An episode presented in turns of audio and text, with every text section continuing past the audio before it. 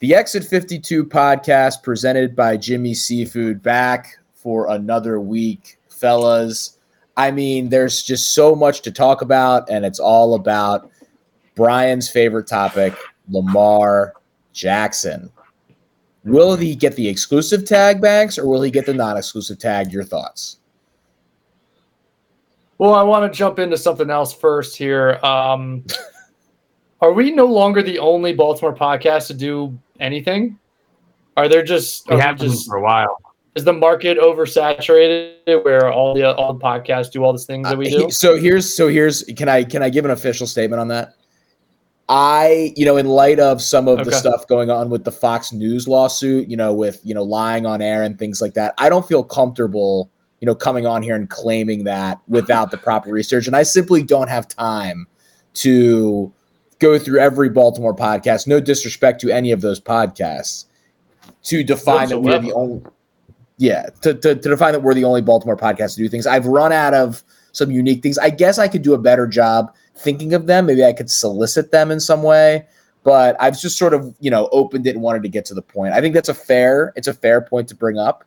Uh, but at this point, I, I have to, you know, I have to make sure, you know, I'm not lying about anybody else. I don't want to get us sued, especially in our new era. You know, we're we're you know breaking new ground, we're doing new things, and um, that's that's sort of where I stand at the moment. But I'm I'm willing to hear an argument toward trying to, you know, think of more things that we're the only Baltimore podcast to do. I also now have to, you know, have Jake and Spenny's, you know, you know, in the back of my head on that stuff as well because I need to know things that they do.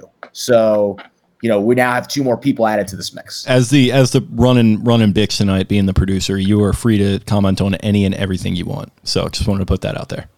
You're giving off big um Jake, I might put, I might say you're behind the glass on these. I, I've always wanted to say someone's behind the glass. I'm just going to say you're behind the Technically, glass. I am. I, I don't know if the screen is actual glass, but maybe fiberglass.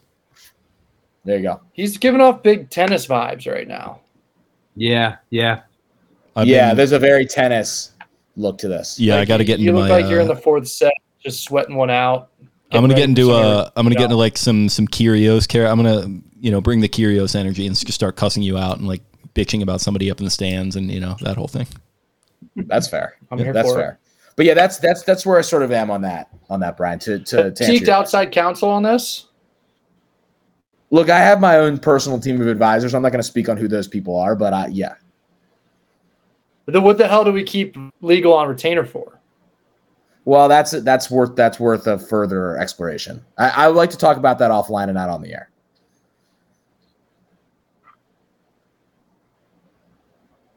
And there he goes. I mean that that that, that tells you all you need to know about this guy. That tells you all you need to know about this guy. That's me Gets now. frozen. That's my fault. Now he's now That's he's coming not back. the, the guy behind the him- glasses fault. No, he, he looks crystal clear to me. Absolutely crystal clear. You, on the other hand, freezing as you normally do. I don't even want to be around anymore. And there you have it. I mean, there, there, there, there pretty much is. Um, on that note, uh, RDT, I'll throw it to you first. What would you do with Lamar Jackson for the Ravens tomorrow, four o'clock? What would I do?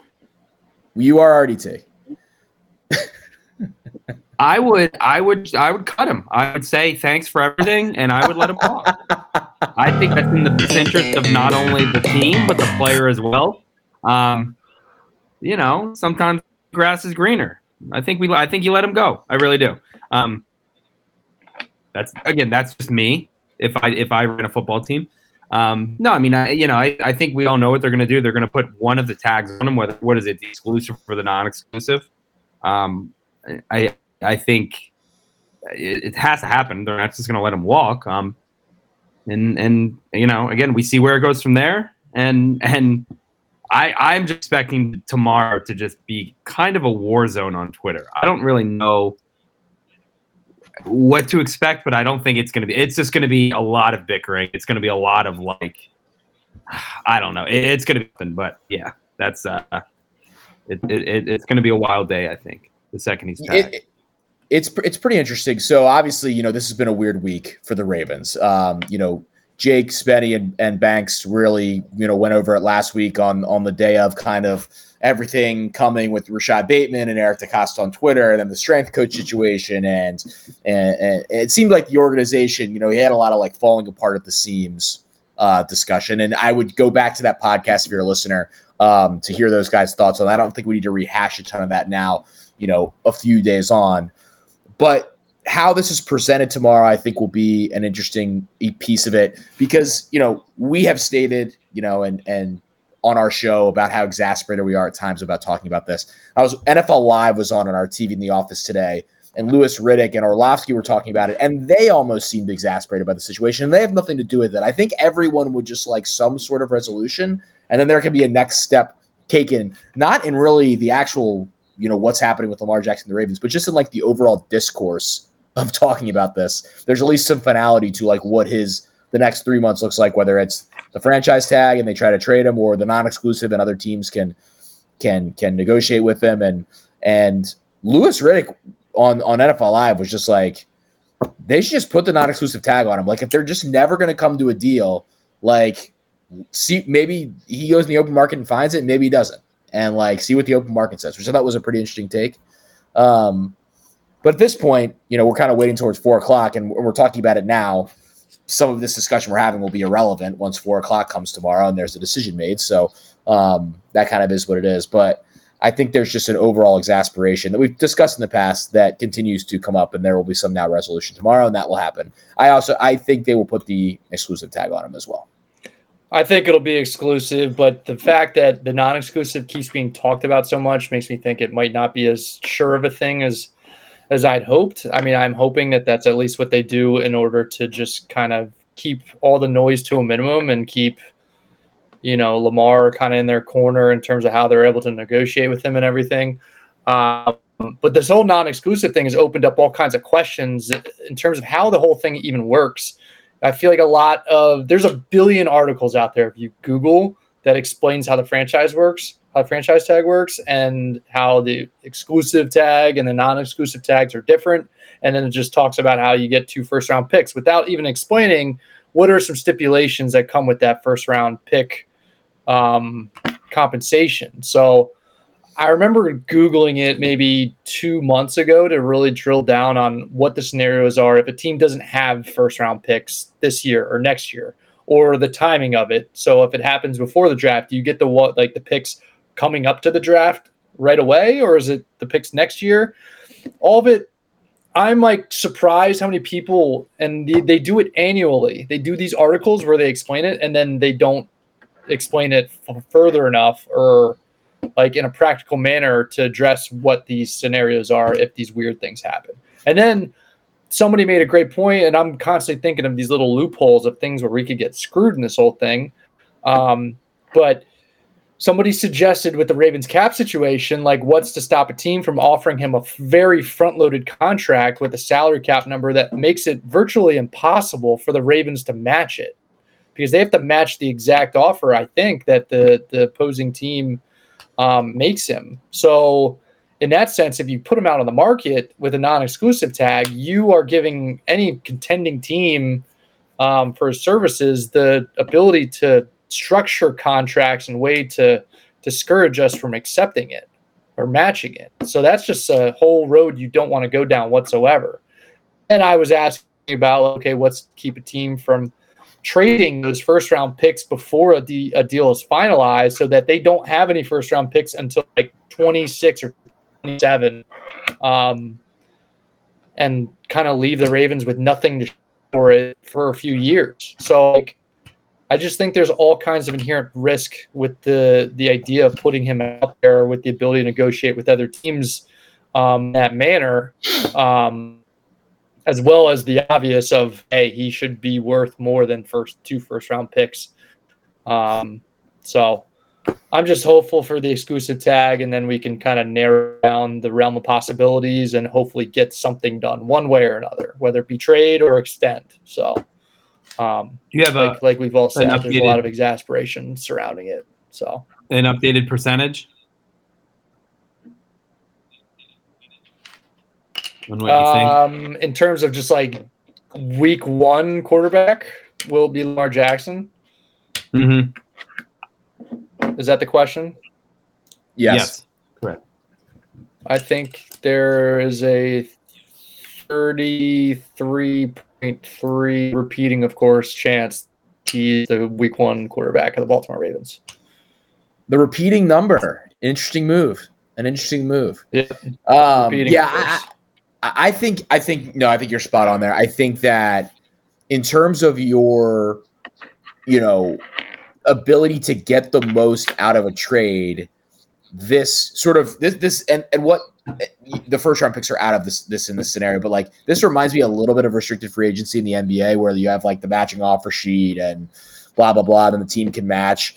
Now sometimes you do that because you I think if you're an NBA team, you feel like maybe you're just hoping that, you know, the the price doesn't go above yours and you can just come back and match. The problem for the Ravens is like if someone's willing to give Lamar the contract he wants, they don't want to match it.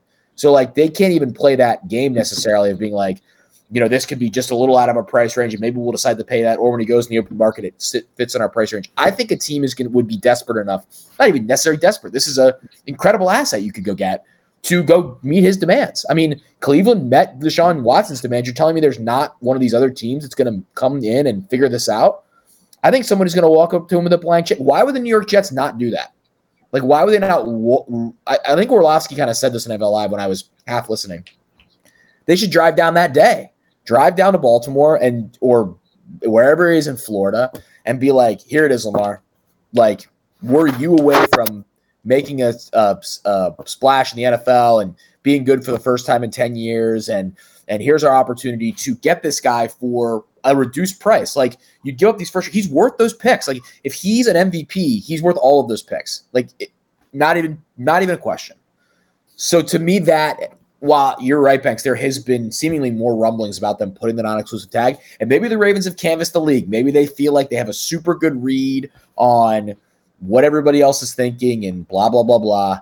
Could be, but I think yeah, I think you're taking a huge risk of losing an asset that if you franchise with the exclusive tag, you can then you know figure out a way to deal, you know, for a bigger package if you feel like you can't get a deal with them.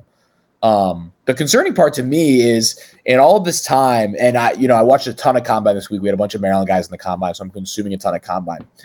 And at one point, I think it was Peter King. And say what you want about Peter King. Peter King's on the thing, and he's like, you know, in a normal negotiation with X, Y, or Z player, this would have been a weekend where, you know, their agent cozies up to the GM or the GM cozies up to the agent and says, like, let's make some progress. Let's go to the, you know, this bar in Indianapolis. Let's go to wherever we have to go and, and kind of hammer this out. Lamar Jackson, once again, you know, and you know, this is the way he's going about it, has no ability for that happen. So the Ravens and and you know, a you know, I've been in Indianapolis during the combine. Like you just walk around and everybody in the NFL is there. Like they're just sitting in hotel lobbies. It's it's it's you know, it's one of the biggest, you know, collection, maybe the biggest of all league executives and coaches and scouts and all and agents and all these different people.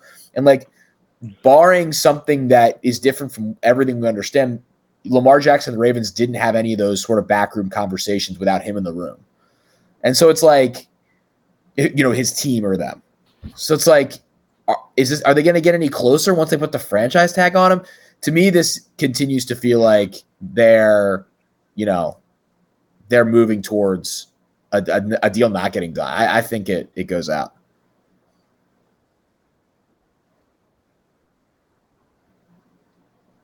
Yeah, I mean, this is you know for you know the podcast listeners. Yeah, just to talk on on NFL Network. Just Jesse Anderson talking about growing sense that he's gonna there's gonna be a trade. Um, and Eisen saying, from what he's heard, it's not pretty between both two, two parties. But this is kind. I think the the Eisen's comment is kind of what we thought. Like that, there's not necessarily like a ton of understanding between those two things. I don't know Mm-hmm. Because this, this is where this this is. You knew some new news was going to come out at the combine because this is where everybody gets together. I mean, this is this is and and nothing positive. I was waiting for like a po- the positive like, and there was the one like DeCosta flew to Florida or whatever that like they met in some capacity. But like coming out of that, there was no like, ooh, the Ravens. And if you're the Ravens, you, I mean, maybe you wouldn't. I don't know. I'm speaking for them. I feel like somebody involved would want there to be positive news. If only to like, if you're the Ravens, maybe to satiate the fan base a little bit, who were riled up three days before with all the stuff going on. I, there's just no, there's been no positive news on this front for a long time. and and like I said, everything that that we just saw those quotes, like you said, the Eisen like it's pretty.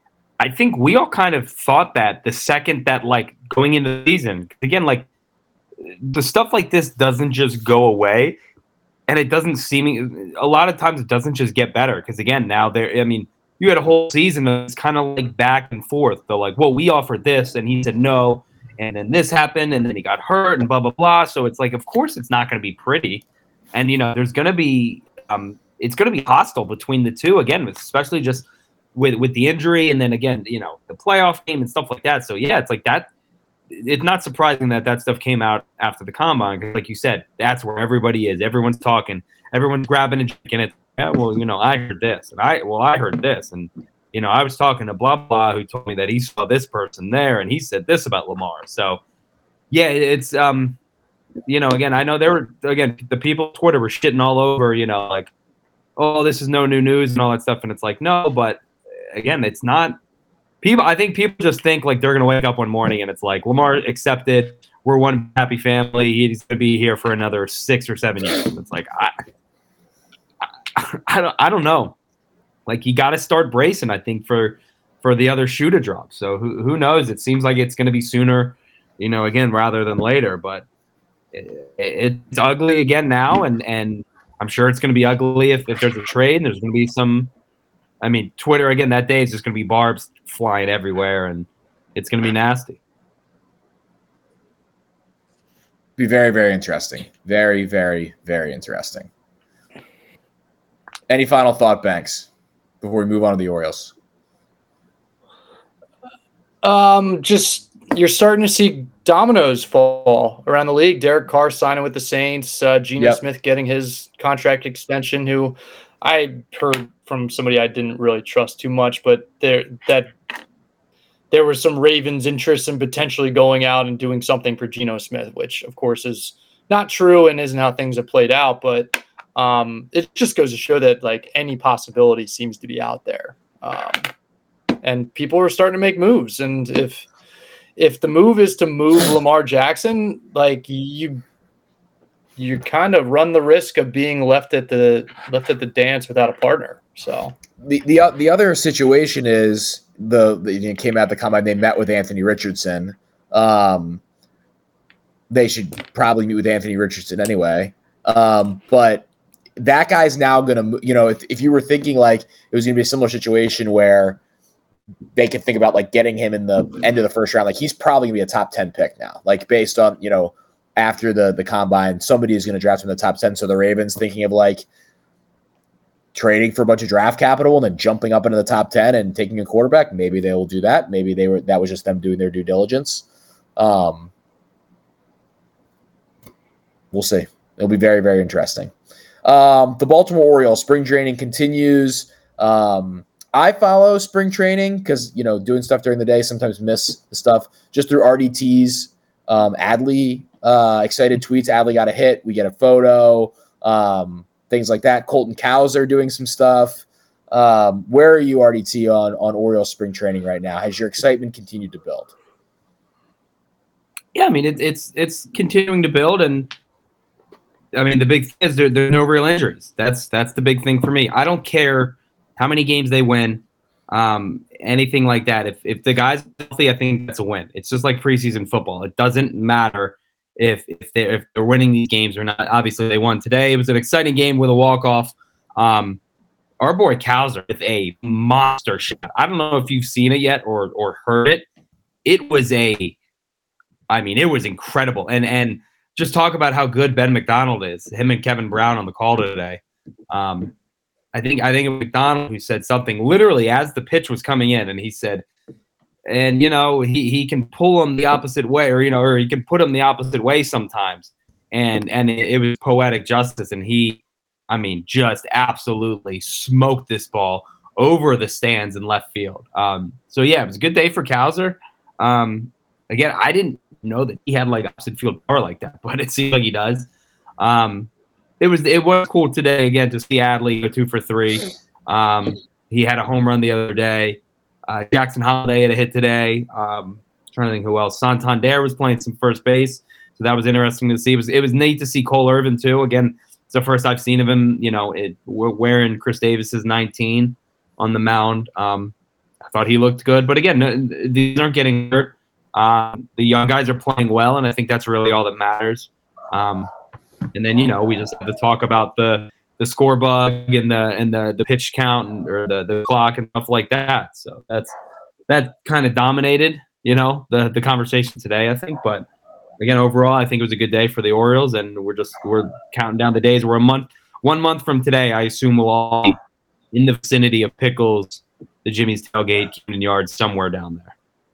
Yeah, the Orioles. Um, the Orioles are four and five in spring training, and like you said, RDT, that doesn't. I mean, the record in spring training just doesn't really matter. The, the Red Sox are seven and zero in spring training, um, but that doesn't really matter. Yeah, and, and a lot of these young guys, you know, um, I'm just sort of pulling up the stats here. Like Heston Kjerstad continues to have a very good spring um, in, in the opportunities he's he's had so far.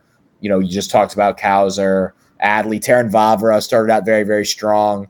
Um, so the young guys that we've continued to discuss have kind of done um, what they had to do so far. Do we want to get into the score bug right now? The mat? Do we want to get into the MASN discussion? I mean, the fact that again, people are upset that the games aren't on TV. I get it. I understand. So then today, when the game is on TV, and in the top of the first inning, I see people bitching and complaining that the pitch clock is now on the score bug.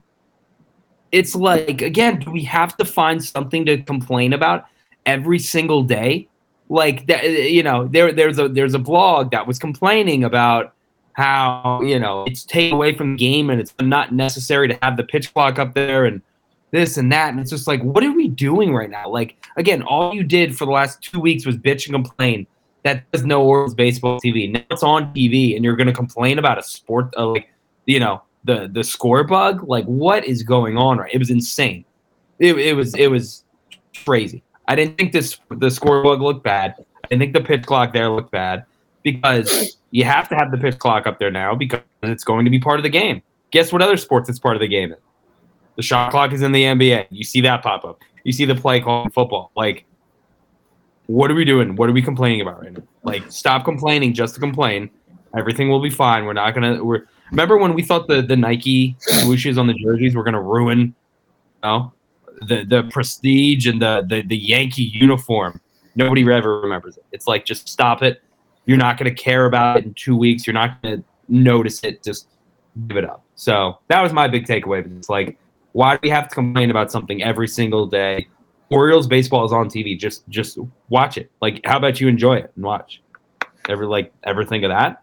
Maybe. You you would hope that they by the season make that pitch clock look a little bit better than like a camera on a digital clock scoreboard. Mhm. Like that's what that looked like. And maybe that's like a spring training situation where they don't have access to, you know, production wise, get that to where it needs to be. But you'd hope that would look better. You know, Dan Connolly went off on Twitter about the production values, some audio issues. I mean, I don't know if people are now shocked by that. I'm not like shocked that MASN's spring training broadcast that they don't really seem to want to do anyway, you know, are having some some production issues, but production issues happen. It is what it is. Um, I just like I think I've said this the last couple weeks when we've talked about this. If the regular season broadcasts are good and there's clearly a production value add to them, maybe add some pre and post.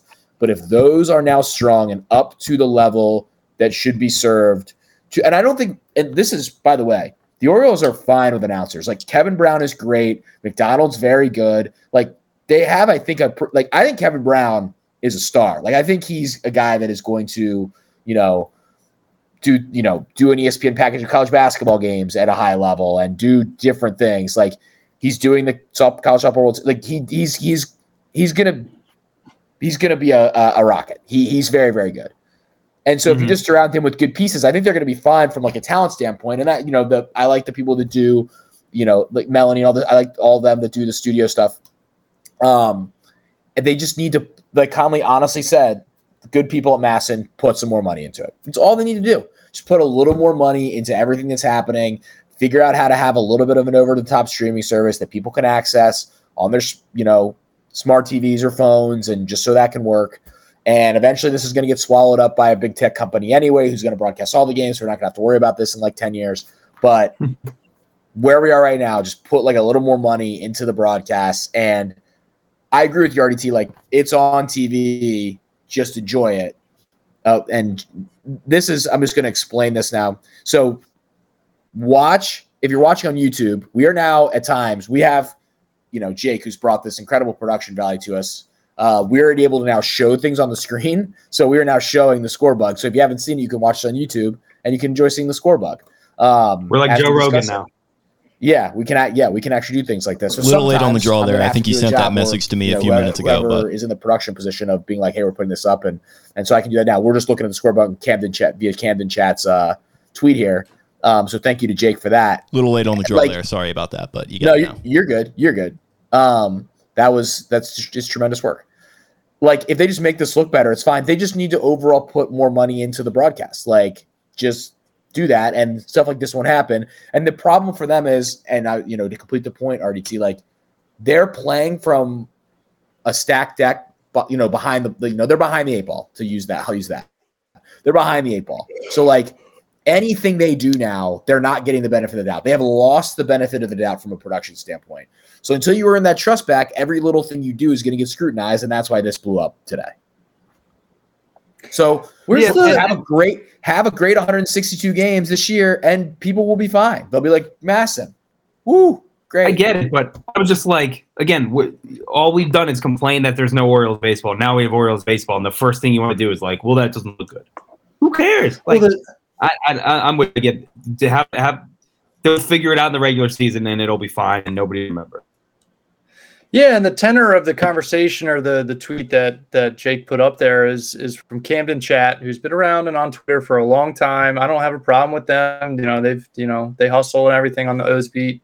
Um, but where's contextually like this is the first spring training broadcast like where is the wiggle room for them to try things out and get weird with it like spring training is exactly the place where you want to do it plus this has been the dominating conversation across baseball throughout spring training. So for for them not to put it on there is it would be more shocking. Like this is exactly what's driving conversation. So and and fans it's going to happen in the regular season too. They're going to have to there's going to be an adjustment period for them to get used to how it works and and all those kinds of things. So I I applaud MASN, believe it or not, for for doing what they did. Like it's what they should be. They should be trying to figure out and tinker with things and make their product better. And that's exactly what they're trying to do.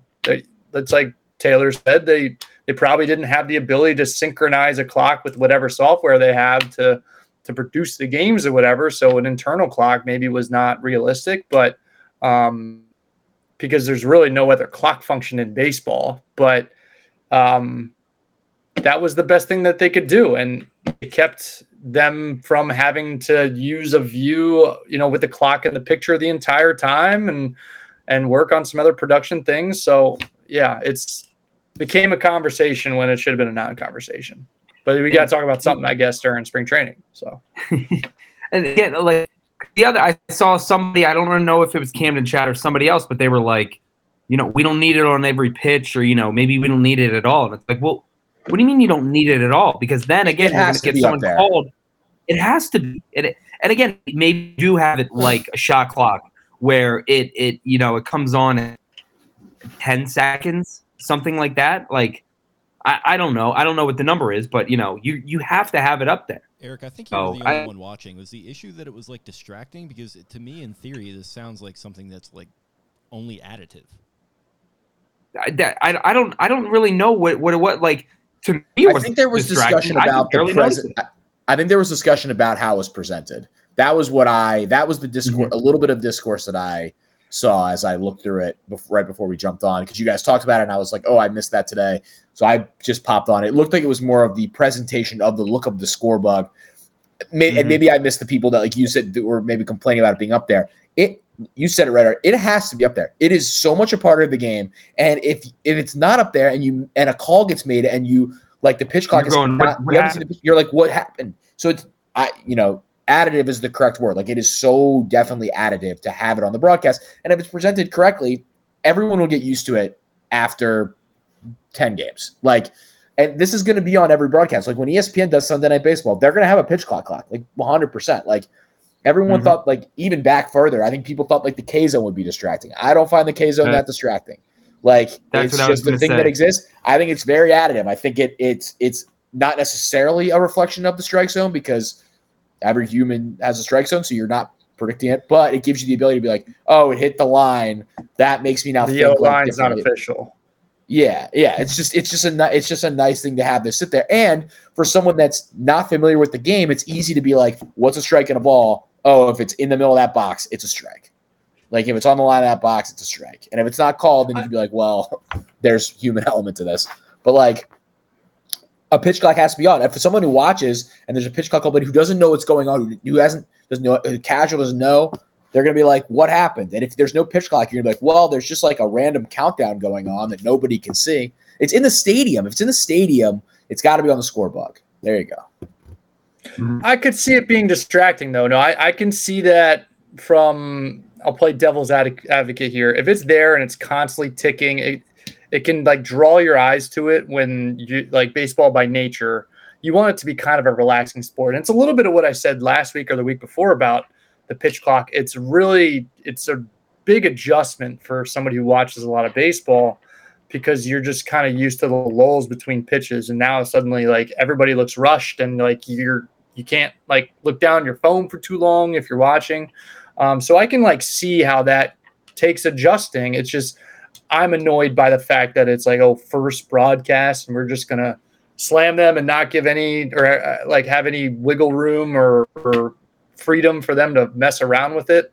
That doesn't make any sense to me. Um, so um, I, I I can see how you would not have it there all the time. I could see them bringing it up on two strike pitches, and when the clock gets down to four or five seconds, like just like yeah, a well, maybe it's clock it's it's the um, shot or clock where you bring it down, you bring it will in. pop Yeah. up on a lot of like that's been a thing. And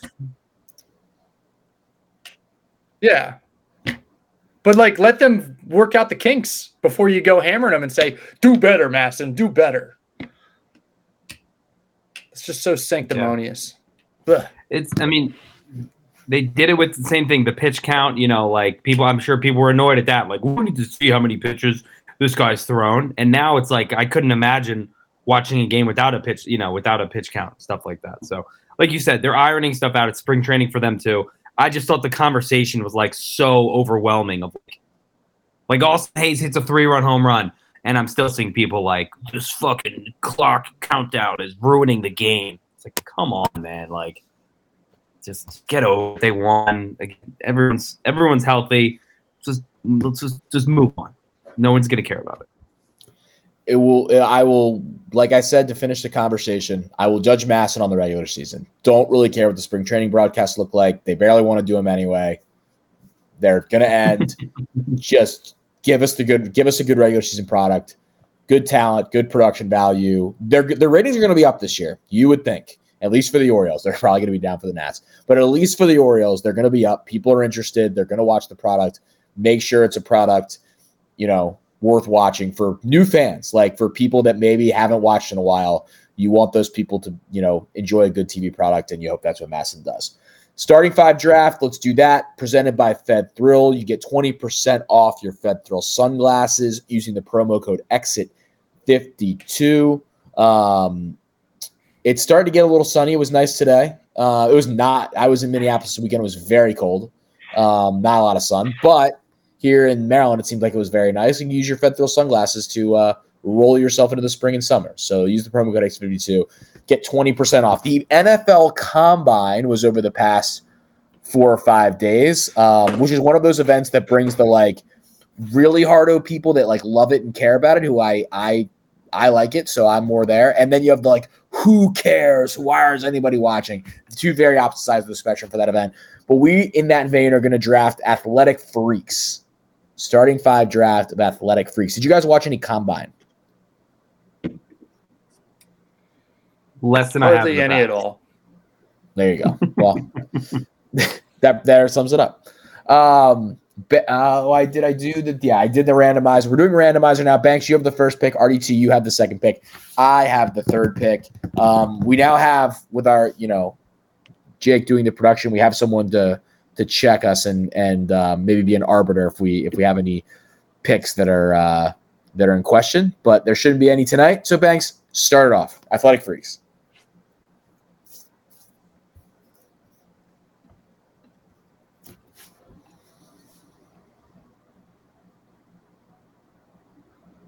Or not.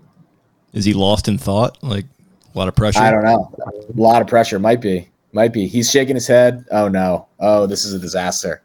Can he not hear? I don't know. There's there's head shaking. This There's is so fucking obnoxious. I'm I'm think I'm back, but Christ Almighty! I don't even want to be Wow. you can hear me. yes.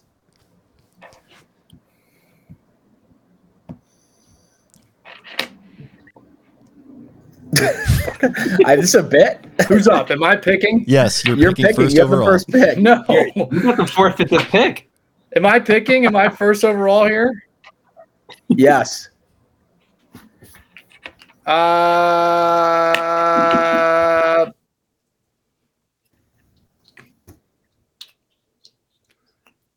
how much time do I have on the clock? It's, it's You're, we're you're getting way down there. past time. I, I, I'm letting, Yeah, about to let RDT jump. This is in. like when the Vikings didn't. This is like when the Vikings didn't Jags. pick, and uh, the Jags got Leftwich. That's that's what's happening Yeah. right now. you're typing. I just pick typed in the pick, and I also I ran the card up to the stage. Right. Okay, Vernon Davis is the pick at number one for Banks. Vernon Davis out of the University Vernon of Maryland. Davis is a pick. Care to expand? Who doesn't love Vernon Davis? Four four three eight of the combine. Did you? What's that? Fuck this. Vernon Davis was unbelievable. I'll, I'll go into. It's a good pick. Vernon Davis um, set a lot of records at Maryland from an athleticism standpoint, and um, he rolled into the. His athleticism is why he got into the top ten. Vernon Davis felt like. Would, you can't call him a bust, but you he didn't live up to being a top ten pick. He's like somewhere in that weird middle ground where you were like definitely good and you were like a Pro Bowl caliber player at times, but for if you take a tight end in the NFL draft in the top 10, you're hoping for a little more like Gronkowski type of numbers from him. He never really got there, but he also made some like big plays in playoff games. Very weird career for Vernon Davis. And for a guy that was like a freak athlete, stuck around for a while. Like you would have thought he maybe like would have flamed out, lost a little of that, like stuck around for a long time and like looked like he could have kept playing when he retired. So like he was on a bunch of teams by the end. Wanted to pull some screen sharing Wait, who- stuff here. who There was a lot of racy pictures out there of Vernon Davis on Google. I think he did ESPN Well, the he's trying to body be- issue or something like that. He did. He's trying to be an actor now. He's trying to be an actor now too. Yeah. Who who else did he play for other than the Niners? Why can't I think of anyone else? Washington. The football team. He played for them. Yep. Played for the football team. Played for the um, Broncos, I believe, as well at one What? point. I don't Yep. remember this at all. Well, you're apparently not a big enough Vernon Davis fan. He was in the Uh, I rotation have Yeah, with Bron- the- Washington when they had The like so many tight ends in the mix. I guess I'm wrong to say he was on a lot of teams. He was on three teams. I, I I'll Right. do a mea culpa, mea culpa on that. All right, But- now I remember that. Now I remember Washington. Okay, Washington, his his late career highlight was a hurdle against the Eagles in like an early season game on the sideline, with an insanely athletic play. That's kind of his last hurrah, like on red zone. If you're gonna It- do that, that that play is not better than his play against Florida State though, where he like, oh that. uh, Oh. I wished we had like good quality video of that because yeah, that play I is need, like I need to I need to get into the Maryland video archives and see if that's living there somewhere. Yeah, because I think have that- to. You have to. Social media, that would- out. Social media, would enjoy. I'm gonna m- m- make some moves on that tomorrow when I go to work. Do it. Um, Um, also Already- sweet potato yams. and sweet potato yams, sweet potato yams, yams, sweet potato yams. I hate it. Mm. RDT, My pick. yes, We're going. uh We're going. Chris Johnson out of ECU. Mm, the man. I mean, he's he's top top three or four favorite football player of all time. Just the fastest person, like ever, ever, ever, ever. Um, four two four, I think in the forty, correct? Yeah, four two forty. 25 inch vertical, 10 10 broad jump. Like, again, just a, just a, a freak of nature. Like, nobody should be that fast. And I mean, he could run you over too. He was just. He, he, he was a smaller guy, so doesn't really come across as like a physical freak, but I think that dude falls into the physical free category. Um, he has a run. I think it's against the Jaguars where he just absolutely bowls someone over like he's sit like he's Derrick Henry size. Um, but again, for a guy like just be that fast and like it wasn't just like oh he's fast. He wasn't like John Ross where it's like oh he's fast, but then in the games he was never like did anything. Like he he looked faster in pad and helmet than he did at the combine, which is insanely hard to do. Um, but yeah, he was he was a lot of fun to watch. And again, that combine like performance put him on the map. I believe at the time it was the fastest. It's been broken since, but I had a buddy who again played like football at Salisbury, and when when when Johnson when the Titans drafted Johnson, he was always just a fast dude. Like he won't be a good running back. Like you can be fast at ECU and and it really matter. And I was like, no, I think this is like real speed. This isn't just like he's fast, you know, West Virginia, like like like Jake is showing right now. He's just so good. Like, oh my god, I love it. He's the man. So that that's that's he's he's my first uh my first pick for the athletic freak. Chris Johnson was is a top five. I feel like combine buzz situation where it's like, oh my god, four two four. Like people are like, what is happening? Like this guy's unbelievable. So Mhm. that um, yeah, he he was awesome. He was very very fun. Like what- one of the all time like gets in the open field on a straight line burner guys. That was very fun to watch. Yeah, But, uh, yeah, he. I mean, he he was just the, the, the speed was incredible. Like like like it always looked like he had the turbo button in Madden. Like he was so he was so fun to play with in Madden that I couldn't use the turbo he was too fast. Like you didn't have to use it. It was it was just crazy. And again, the fact that it translated to the NFL. I mean, I think pound for pound, he may be. I think he's one of the most electrifying players. He's he's like a Devin Hester. He's like a Deion Sanders. Like in the in the open field where he has the ball. Like you're lucky to get a finger on him. So It's a good pick. Um, I have the double pick here. I am going to start with uh, a guy near and dear to my heart. Uh, I'm going to take Brock Lesnar, um, athletic freak perspective. Um, UFC champion, WWE champion, uh, NCAA wrestling heavyweight champion. Uh, tried out for the Vikings, and his numbers were insane. He ran like a four seven forty. Um, I think he had like a 35 inch vertical, broad jumped like 10 or something like that. Um, and he could do things in a wrestling ring that are insane for a guy's size. He could like do a shooting star press, which is essentially like a backflip onto a guy, uh, which he botched at WrestleMania 19 against uh, Kurt Angle, um, and hit his and should have broken his neck, and somehow his neck was so thick it just didn't break. Um, he Brock Lesnar is just an all time like multi sport athletic freak. It's it's ridiculous. So there he is at WrestleMania 30, uh, beating the Undertaker. Stop the streak. I mean, it's a pretty it's a pretty hefty accomplishment to be able to stop the Undertaker's undefeated streak at WrestleMania. But I he just Brock Lesnar always to me has been just like the all time like big guy, like lunatic looking freak, um, mhm. who could do a variety of things. So I'm gonna get him first. Um, I don't know if you guys have any Brock Lesnar thoughts. um, I Do, always uh, liked his tattoo. Dude, WWE, the cameramen definitely know what's going on with that, right?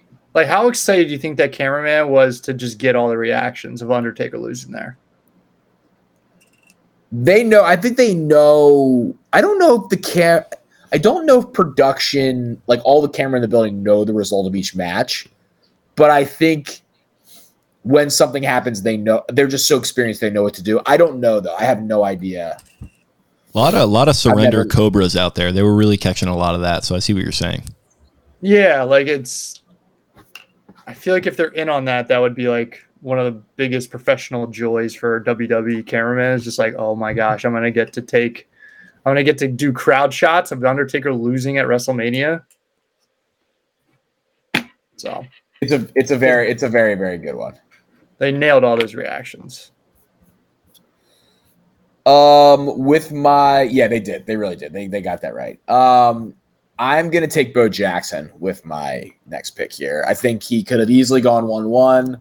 Um, he's got the non-verifiable four one two forty uh, hand time four one two forty, um, which is insane. Obviously, great baseball player. Bo knows is one of the great thirty for thirties. So I would suggest if you don't know who this is, you're probably not listening to this podcast. But if you are, I would go watch that thirty for thirty. Um, the running on the wall um, clip is incredible. The what you know the catch and the running on the wall when he played for the In Royals. Um, won the Heisman Trophy. Probably could have been an Olympic sprinter. I mean, just an all-time athlete. That happened in Baltimore. Yeah, that was a memorial. Memorial. That I did did not realize. That is probably something I should have known, but I'll expose myself there. Yeah, there's not much else to say about Bo. Guy deserves to be drafted, and I think it, it's a good pick here. Great, um, great like uh, marketing campaign too. The bonos, like the shoes, the posters, they were they were great. That was, that was it fit him perfectly too. And yeah, I mean that that Bo knows thirty for thirty is is one of those ones. It's one of my favorites. So Uh, RDT. um, I was gonna go a different way, but with with who you just took, I feel like I have to take Deion Sanders now. Um, Yeah. The story, the story of him uh, pulling up to the combine, getting out of the limo, getting to run the forty, and then he just got right back in the limo and he ran it like four two. Um, here it is. Like one of the great uh, combine stories came of Florida State's Deion Sanders in 1989. There was pre-combine talk that Sanders wouldn't run the 40 at all. He later said he would take all his medicals, run his 40, and go home. Gunn gets up to the line, runs his first 40, and everyone has him at 4-3. We figured he was done. Gets up, runs another, and he runs even faster, says Dave Gettleman. Then it's got for the Bills. Some people had him at 4.25, officially a 4.27. And the funniest damn thing about it was when he finishes the 40, continues to run, waves to everyone, goes right through the tunnel, and we don't see him again. He got up and gave we got up and gave him a standing ovation because there were so many guys who wouldn't run. Pretty funny. like that's that's just great. Um, I'm trying to see what else. Like they're just I mean, there's so many great like funny. I don't even believe I stretched. Do you want to know why? Because I've never seen a cheetah stretch before he gets before he go goes and gets his prey. I ran I ran so fast I felt like I was floating. I got, I felt like I was kind of coming off the ground. And as I hit the finish line, I could remember everyone was in disbelief. I wanted to say the first person to say four two something because I was I knew four three was not even in the factor.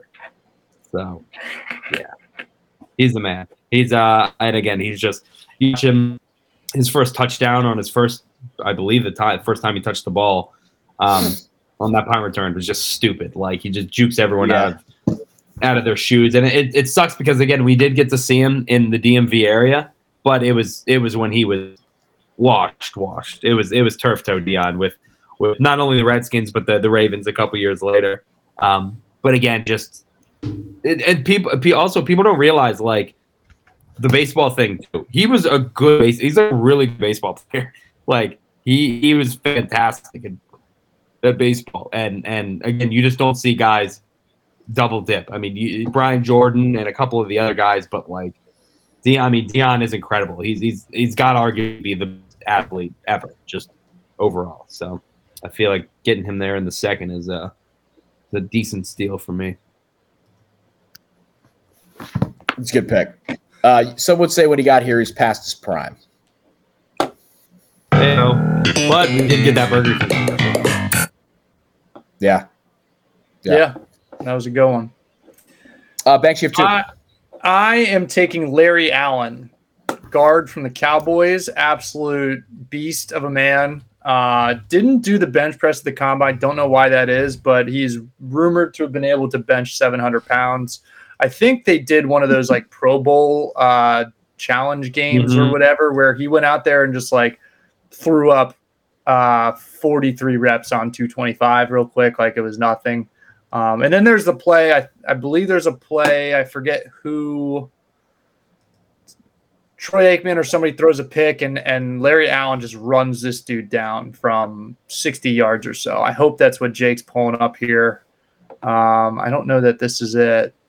I think it was a Monday Are you night thinking of, are you game thinking of the. Leon Lett play or Maybe I uh, am. Am I getting it not, mixed not up? Leon Lett? Um, Don Don Beebe. And it. I don't think. I think Leon don't Lett was a guy who was ran the wrong Allen. way. Maybe it That's a Leon fumble. Lett. No, Leon Lett's the guy that touched the the the field goal.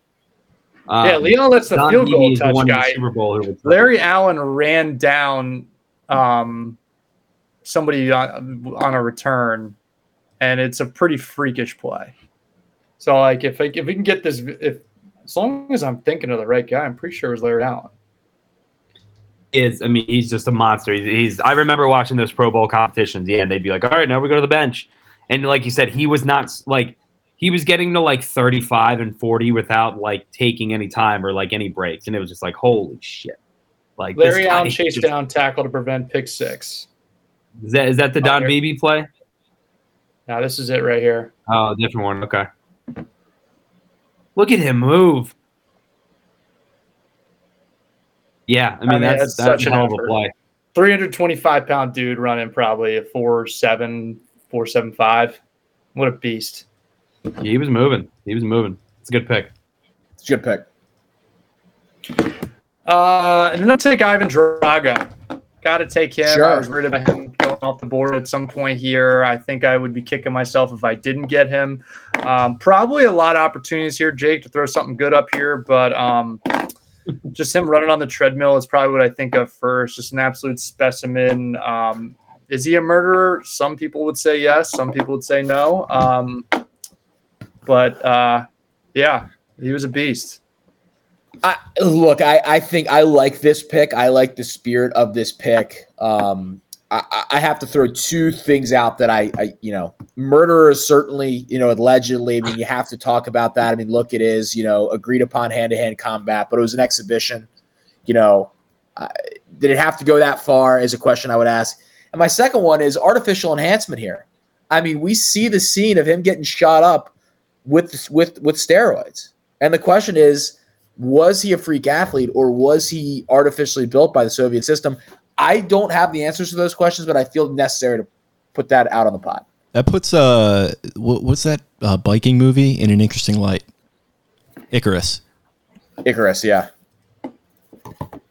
Yeah, I mean, I, it's your pick, Bank, so I'll allow you to expound upon that if you so choose. But you could also say that Rocky through Drago ended the Cold War. So I think that could all make it worth it. If I can change, you can change, anybody can change.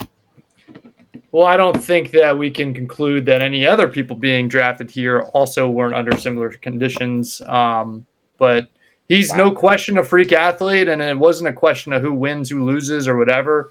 Um, I think there's going to be plenty of other options and people taken in this draft that weren't necessarily the most successful at what they did. But um, in terms of just being absolute specimens, I think of somebody like Ivan Drago. So Mor- moral of the story is people can change. people can change. Correct. People can in a variety of ways. In a variety of ways. Um, already, seem to be I seem to be speaking pretty freely about some legal matters here without consulting your your people. No, no, no, no. I, I'm just, I'm just saying what I, what we saw. I, I'm just like, I think you have to put those pieces of context on the table for maybe listeners that aren't familiar or watchers on YouTube, not familiar with Rocky Four and what they've watched there. I'm just I putting out mean- things that we saw on screen. That this isn't me accusing anybody of anything. Sure, Just- I just I question anyone who, who doesn't know that context already. Though I mean, I don't disagree with that. The cinematic don't disagree with that. masterpiece. Yeah, for sure. I don't, I don't disagree with that. Um, RDT. Um, I am going to go another throwback, another two sport guy, Julius Peppers, who didn't. I don't think he worked out at the combine. Um, I know. I think he went and got measured and all that stuff, but I I can't find anything about his result, even on like Pro Football Reference. Um, and again, just a, a a freak guy who played high, high, high, high, high level D1 basketball also while playing high level D1 with, with the North Carolina, obviously. Um, and then was he, I believe, first? Was he first overall pick or second? Um, damn, what was he? Um, This is late late career Julius Peppers. where, where, what pick was he? Was he first?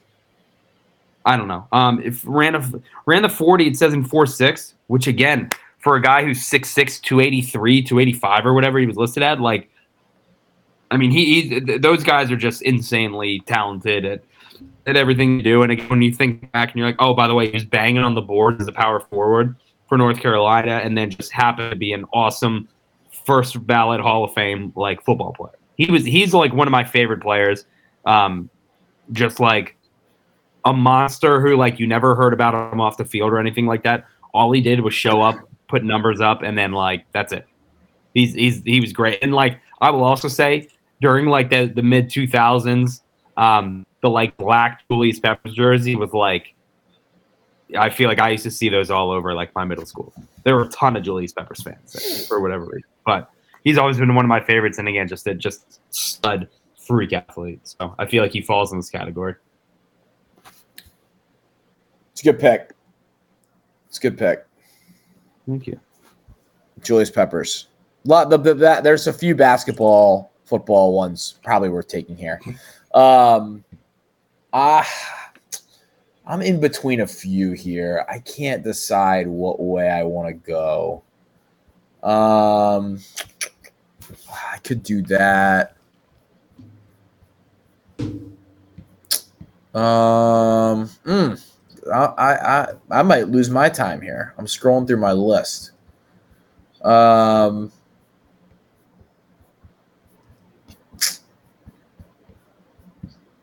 I'm gonna I'm gonna take Usain Bolt. I'm gonna take Yeah. Usain Bolt.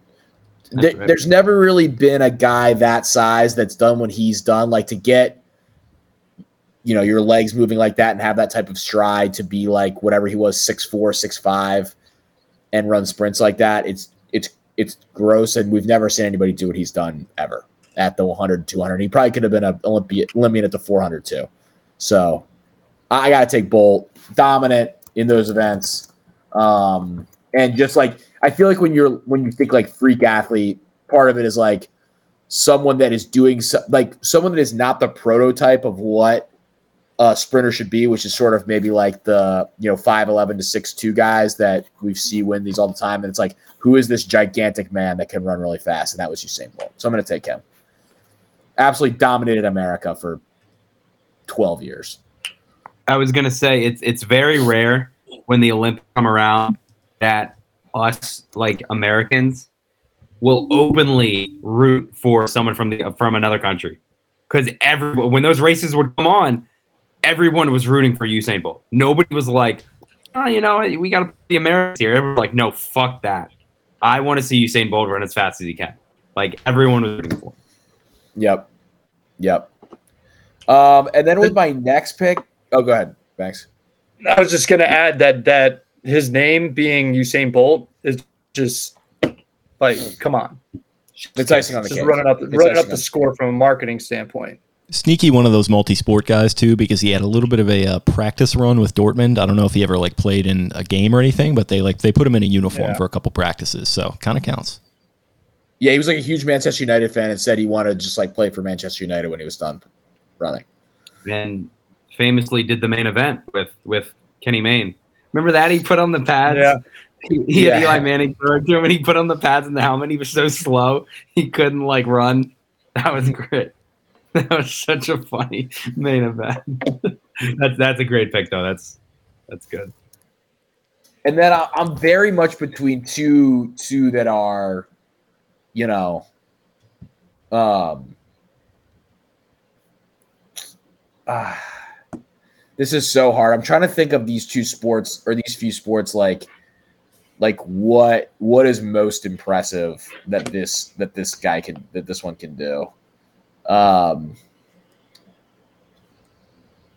yeah, I got to take Air Bud. I got to take him. I got to get him on the squad. I- you know- very multi sport. yeah, to be able to play basketball, football, soccer, baseball, and volleyball at that high a level, uh, that that's pretty impressive. You know, as a dog, uh, you don't see a lot of athletes like that. You know, you, you see humans that are able to maybe cross sports like that, but for a canine to, you know, go sport to sport and, and thrive. That's just a tra- the, the, the amount of skills that are translating there. I, I'm so glad we're going to get some video here. Uh, this, by the way, this clown, clown. What a villain. is, is just such a villain in this movie. Um, and freaking Buddy just doesn't deserve that. Josh is just helping him. The whole thing, it, I hate that clown so much. I, as a kid, we used to watch Air Bud. My parents had, I think we had like a Ford Explorer, and we had like a TV in that was like an actual physical TV, not one that like flips down. This was before they had the ones that flip down. And we watched Air Bud at my grandparents' house in Ocean City um, like 40 times with my cousins just in this car instead of just watching inside because I thought it was so cool there was a TV in the car. Um, and so, yeah, Air, Airbud, he's that guy. Wish I had It's one of the first one of the first movies I ever remember going to see in theaters at Rio out there in Rockville. I also just want to come to the realization that Air Bud's, you know, assumed offspring, what a run they had as well in the Air Buddies movies. I mean, you've got Air Buddies, Snow Buddies, Space Buddies, Santa Buddies, Spooky Buddies, Treasure Buddies, Super Buddies. I mean, those buddies are just rolling through all different types of things. This is a family legacy of athleticism and now just exploration. These dogs went to space, is what I'm trying to say. So These dogs went to space. the search for Santa Paws. I mean, the, the, the yeah, Air Bud, got to get him on my team. He may not be the last animal I take. I'll just say that. Episode title: These dogs went to space. Yeah, maybe. Yeah, I, I I would love to have a, an Air Bud watch party at a theater. I think that would be a would be a I, that clown. I would boo that clown so heavily. Ugh, what a horrible person. I think he's. I think he died like Yeah, recently. I feel like something came up with him. I'm going to refrain from comment. I'm going to refrain from comment. Hmm. Did you kill him? No, no. Mhm, He killed mhm. he Okay. the clownness the clownness i i just it's it's what a movie what a movie um rest in peace party t You know, he did not mean that. Rest in peace. That i was do i that was like No. the worst rest in peace. I have, em- I have i have empathy i have empathy for the clown Um, I'm gonna take uh, again, kind of following in, in the footsteps of Taylor Winter picks, but um, another local workout freak. It has to be Shawne Merriman. Um, yeah I mean, again, you could take there. There's a ton of different trips you could take, but he was one of the first guys that I remember. Like, like he was he was really good at Maryland. He was very very good. Um, and then he went to the combine and just like exploded, and and he was just like I mean, his rookie year was so damn good. I, how many hat sacks did he have? Like 18, 19? Not not not that many, but I forget how many. But he was awesome. Um, and like I remember like seeing him like at the combine, like without a shirt on or doing whatever workouts, and it was like, holy shit, this guy is just he's just carved out of like like marble. It was insane to watch. I'm um, again, a guy that just that fast, that strong, that quick. Maybe the steroids that he got popped for, maybe that did have something to do with it. I don't know. I'm not here to judge or anything like that. I'm not here to talk about the past, but he was just one of one of like I mean, he's to be top five favorite Maryland players to watch play. He was just so much fun. Um, turned turned it into a little bit of a media career. I know his, his career didn't last as long as I think we thought. He he did kind of flame out pretty quick. Um, not pretty quick, but he flamed out. Um, he was just awesome to watch, and, and again, just jacked out of his mind, doing the lights out dance with the tattoo on his forearm. Like the story of him knocking out how many people was it? Like four in a high school game. Like three or four, something like that. Crazy. Lights out. Good one. Yeah. He he also Shawne Merriman's a guy like I've seen him at, around Maryland a couple times. We we had him on here the turtle one time. Um he looks like a guy that could like still just like walk out there and play. like he just is still just built. Just absolutely built. Um Banks, you have two. We're gonna keep this in the same lane here. Um, so fall of 2009, I move in at Maryland. I move all my stuff in, get things set up in my dorm room. Uh, mom leaves. Eventually, I get a little hungry, and I take my student ID. I walk, you know, across the street to South Campus Diner. First person I see when I walk in is Bruce Campbell sitting at a table, and this is the largest human I think I've ever laid eyes on in terms of just size, um, just absolute, just behemoth of a man. He went on to run the fastest at the time, the fastest offensive lineman 40 time in NFL combine history at 485. So Bruce Campbell got drafted in the fourth round by the Oakland Raiders. Raiders. Just taking like kind of a personal pick here because when I saw that, it was like, okay, first athlete I see on campus as a freshman. Holy shit, is this what they all look like? And no, not quite. That's not really the case, but just an absolute behemoth of a man and a bad mamma jamma too. I mean, he yeah. he has a look. Bruce yeah, Campbell was a gigantic human being. I also saw him in college. Gigantic. He looks so gigantic. good in those old school uniforms too. I love those. Just, everybody looks great in those uniforms. So now we're just watching a little tape, a little Bruce Campbell tape. Yeah, probably the only Baltimore podcast to ever do this. It's possible. Started should have started the show with that. That's that's true. You got a seal here and a seal here. Um, little Merril Hoge for you. All right, we're, um, we're stepping on Spenny's territory now, though. Yeah, yeah, yeah seriously. Yeah. All right, I'll keep it moving here. Uh, and then for my last pick, I'm going to keep it in the alleged murderer uh, realm here, and I'm going to go with Babe Ruth. I think anybody who can hit 714 dingers on a diet of dogs and just absolute pork missiles and and and brews. Um, I think that that says everything you need to know about George Herman Ruth. Freak athlete, pitcher That's and hitter. I mean, the workout on. the workout videos they came out of them like the ball just like, hitting him in the stomach with it, like one of the big red medicine balls.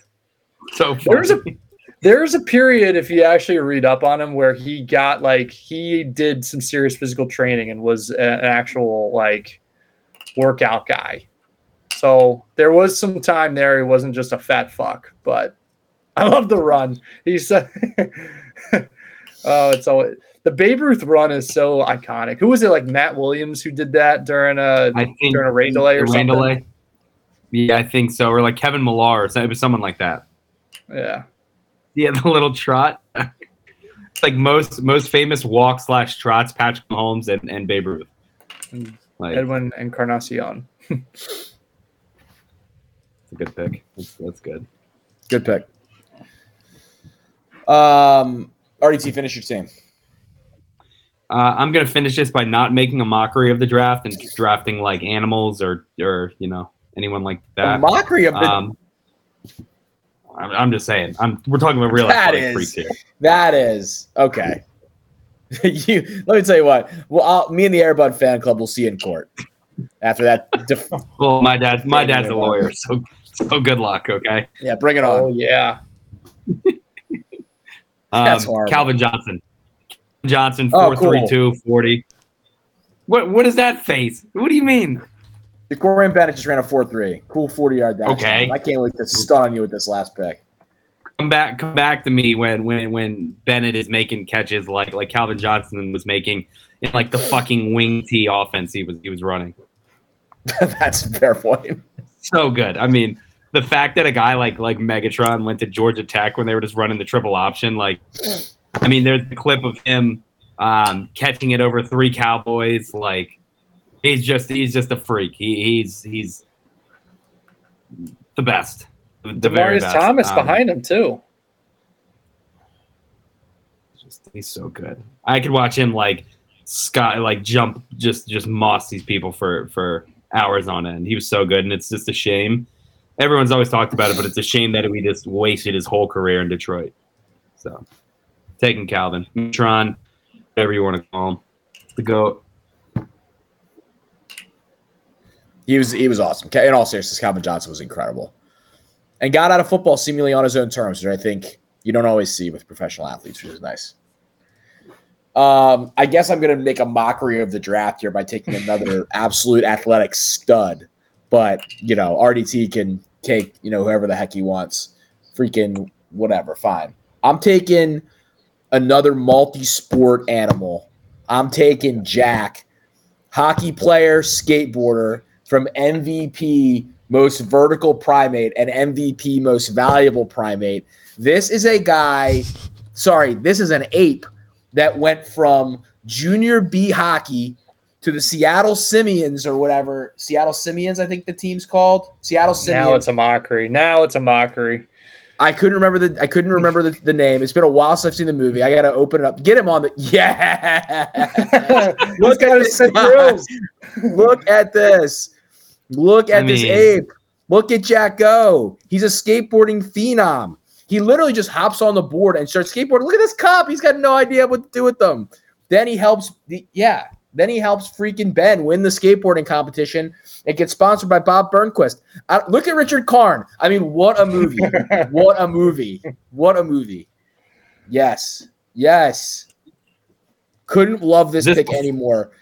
Nice this Calvin Johnson before- pick, RDT. Before or after that chimpanzee in Stamford, Connecticut ripped that lady's face off. You're a bad guy. You're you're a bad guy. To bring You're- to what? bring what? What do you mean?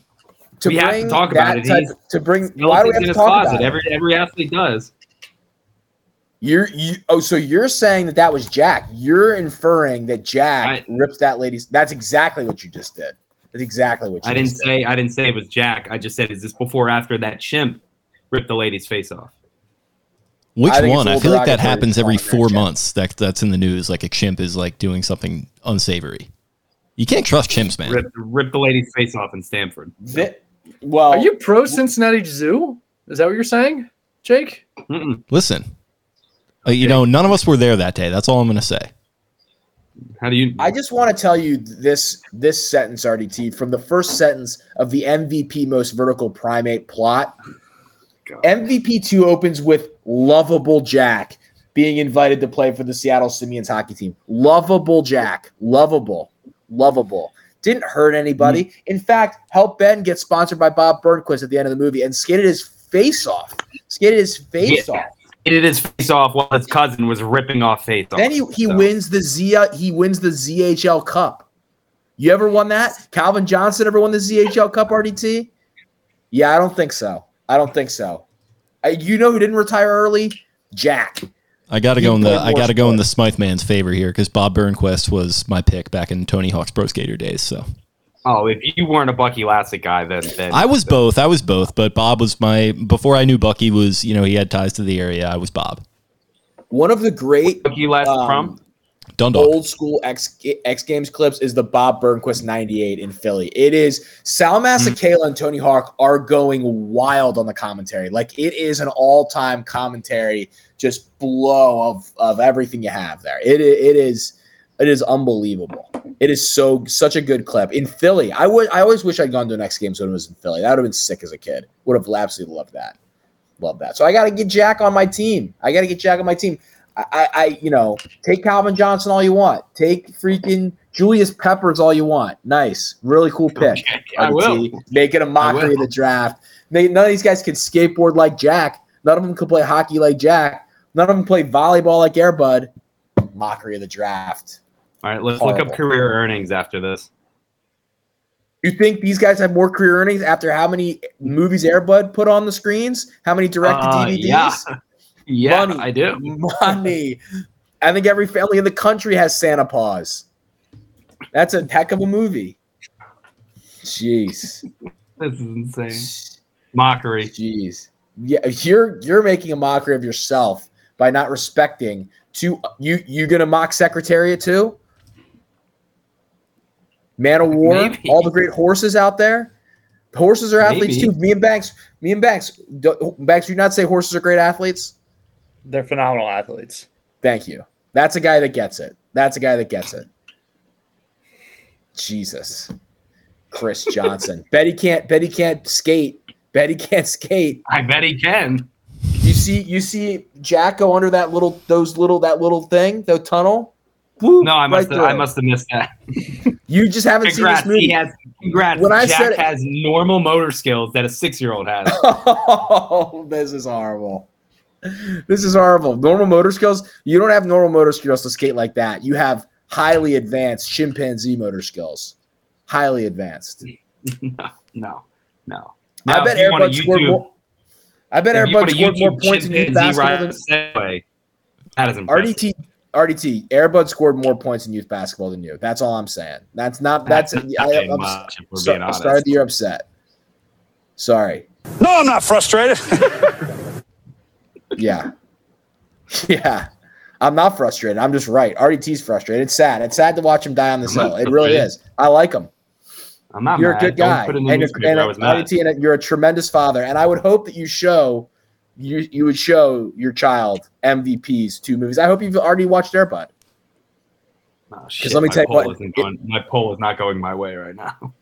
it'll it'll make it'll make you very afraid of clowns. All right, freaks. Banks took Vernon Davis, um, ba, ba, ba, ba. Larry Allen, Ivan Drago, Bruce Campbell. Bruce Campbell, by the way, under the radar, great pick. A gigantic human Mhm. being who was a great. Thank athlete. you. I love that pick from you, Banks. Good local pick. And uh, Babe Ruth. RDT took Chris Johnson, Deion Sanders, Julius Pepper, Shawne Merriman, and Calvin Johnson. One of the more boring drafts you'll find. And I took Brock Lesnar, Bo Jackson, um, Usain Bolt, Air Bud, and Jack from the MVP movies, and one of the more exciting drafts you'll find. Any honorable mentions? I had Michael Phelps. Sure. Uh, I mean, I, I'd probably go Randy Moss over Calvin Johnson. I mean, Calvin had a little more size in terms of width and weight, I guess, but Randy Moss, you literally used the term mossed during your explanation. So there you have it. Um, I tried to pick out people who just had singular skills that were impressive that just weren't necessarily they just weren't necessarily great players. So Wily Mo Pena came to mind. Um, oh yeah, yeah.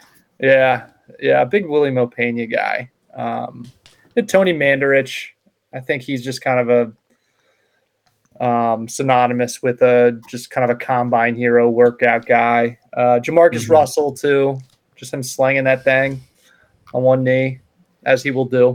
So I had a bunch more that popped in my head while we were going, and I can't remember them right now. But There were some. There were some dunkers I almost threw in there. Like Spud Webb is a is ridiculous. Yeah, Nate Capone, Robinson. Nate Robinson, yeah, some of like the shorter dunkers. And then you just have like. I mean, I'm shocked RDT didn't take LeBron. I think that's a that's a stain I on thought about RDT's I thought about it. He's an incredible Um, athlete. I would agree. Um, like James Flight White, Zach LaVine. Some of these guys can absolutely they can jump through the roof. Are are very Gerald impressive. Green. You know who has the fourth uh, fourth highest vertical in NBA combine history? Another two sport guy. Ooh, what year? I don't have the exact year, but I would Uh, guess. I don't know. Can I get another hint? I would guess it's around 2015. College. That'll give it away. Oh. Um. mm, A college with a lot of two sport guys. 2015. Ooh. I don't know. I don't know. Pat Connaughton. Go ahead.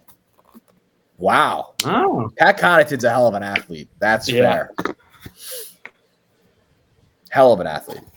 Any other honorable mentions? Why I- not just uh, Heyward. Marja?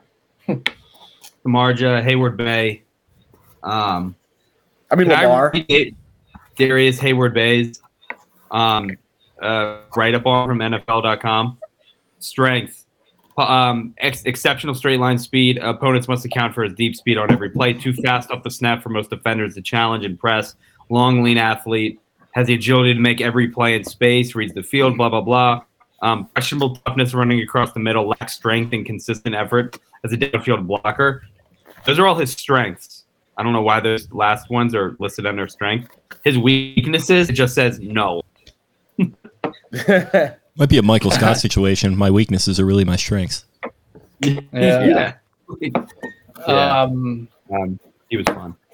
DK Metcalf, I feel, is one of the bigger like combine slash. Here's one picture of me shirtless.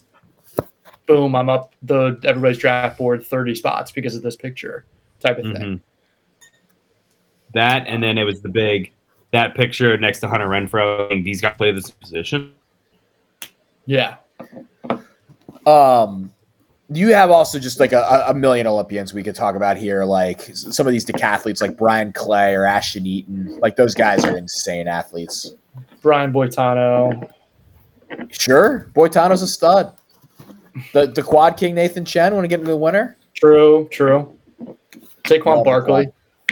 Yeah, natural Nathan Chen to Saquon Barkley transition. Every a quad podcast kings. does that. Yeah, it's true.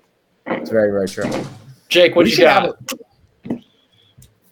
Um, I didn't really think of any. Hmm. John Daly. Freak. True, true, true, true. Yeah, That's uh, fair. Yeah, That was kind of one, kind of one that came we to should mind. do. Maybe little we should do an absolute Hoss draft. bit. He he'd be in conversation for number one overall. I think. He There's some professional sure wrestlers that would be in there. Just Hosses. Professional wrestlers. Hoss. And let's not let's try to do as little as we can to define what a Hoss is, and just roll with it. Yeah, let's put a pin in Hosses. I want to get to that at some point soon. Yeah. All right, That's a good we'll- one. we'll- That's a we'll good do summer one. That's a good summer, like middle of summer, nothing going on. You got to think the PMT guys did that in like a Dog Days of Summer, like 2017, you know, Like a podcast. unit, a, the units draft. Yeah. I think Nick, I think Barstool Chicago did did like a a dudes draft or something like that, without really defining it. But anyways, go ahead, Taylor. Do your intro. No, I was gonna kick it to the Nick Cantor medley. I'm glad you threw that That's in there. I mean. Yeah, probably, That's what I mean. yeah. Nick Cantor, Nick Cantor medley, um, Maryland person of the week. Uh, Banks, I'll start with you. Why not? Mm.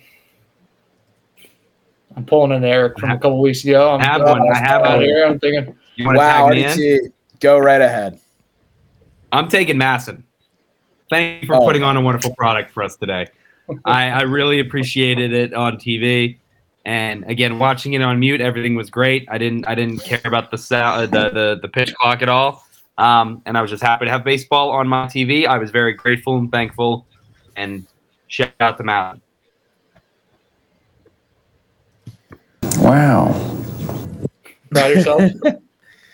That that sucked. Um, I'm gonna take. Uh, I'm gonna take.